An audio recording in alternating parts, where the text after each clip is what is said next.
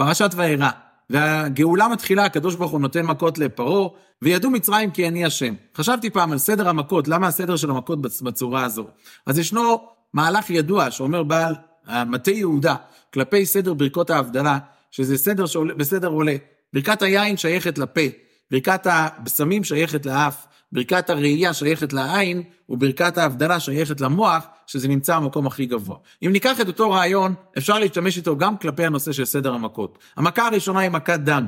המים, וכמו שכתוב לנו בפסוק אשר במים מתחת לארץ, המים נמצאים במקום הכי נמוך, הם הוכו בשלב הראשון. בשלב שני, מכת צפרדע, זה הבעלי חיים שנמצאים בתוך המים. מכה שלישית, זו מכת קינים, כל עפר הארץ עלינו כבר, יצאנו מהמים, עלינו לארץ, כל עפר הארץ היה קיני. המכה הרביעית זה מכת הרוב, זה הבעלי חיים שמהלכים על הארץ. המכה החמישית זה מכת דבר, זה החיות של הבעלי חיים. החיות הרי זה מקום הרבה יותר גבוה. הגופים נשארו, החיות הופסקה.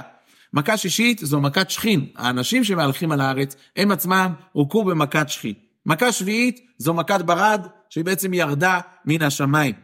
המכה השמינית שהיא בפרשה הבאה, פרשת בו, זה המכת הרבה, שזה הבעלי חיים שמעופפים בשמיים. המכה התשיעית זו מכת חושך, שזה המאורות, שכמו שכתוב לנו בחז"ל, הם קבועים ברקיע.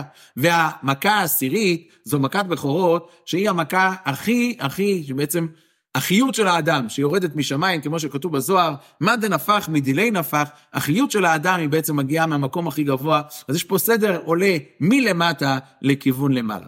כותבת לנו התורה בפרשת השבוע שלנו, בני עוזיאל, מישאל ואלצפן וסטרי. ישנו ספר שנקרא שאלות ותשובות מן השמיים לאחד מרבותינו הראשונים. ושם הוא מביא שהוא שאל שאלת חלום, מתי יגיע, מתי תגיע הגאולה? וענו לו בפסוק הזה, מישאל ואלצפן וסטרי. והוא פירש את זה בצורה הבאה, מישאל זה מי שאל, ואלצפן זה וכל צפן, וסטרי, זאת אומרת הגאולה כביכול מוסתרת, נסתרת, אין לנו מידע לעדכן מתי זה יקרה. אבל יכול להיות שיש פה עוד רמז בפסוק הזה. הפסוק אומר לנו, אם אתם רוצים להגיע לשלב של מישאל, זה להגיע לשלב של הגאולה, זה על ידי מישאל. כאשר עם ישראל ישאל את הדברים, כאשר עם ישראל יבקש, כאשר עם ישראל יגיע למצב של שיא החושך, ומתוך שיא החושך הוא יבקש, ריבונו של עולם, אנחנו רוצים לצאת מן החושך, אנחנו רוצים לחזור למלכות שמיים, למלכות בית דוד ולבניין בית המקדש, אז זה יקרה. אומר לנו בעל אורח חיים הקדוש בפרשת השבוע שלנו, כאשר משה רבנו נכנס לפרעה בפרשת שבוע הבא, פרעה אומר לו, לא ישמע עליכם, פרעה אומר לו, לך מעליי. ומשה רבנו אומר לו, כן דיברת, לא אוסיף עוד ראות פניך. שואל אור החיים הקדוש, מאיפה משה רבנו יודע להגיד בכזו ודאות לפרעה, כן דיברת, הרי משה רבנו הוא שליח, אולי הקדוש ברוך הוא ישלח אותו עם עוד איזושהי שליחות. אומר אור החיים הקדוש, התשובה נמצאת בפרשת השבוע שלנו. הקדוש ברוך הוא אומר למשה רבינו, ולא ישמע עליכם פרעה, ושלחתי את ידי והכיתי את מצרים.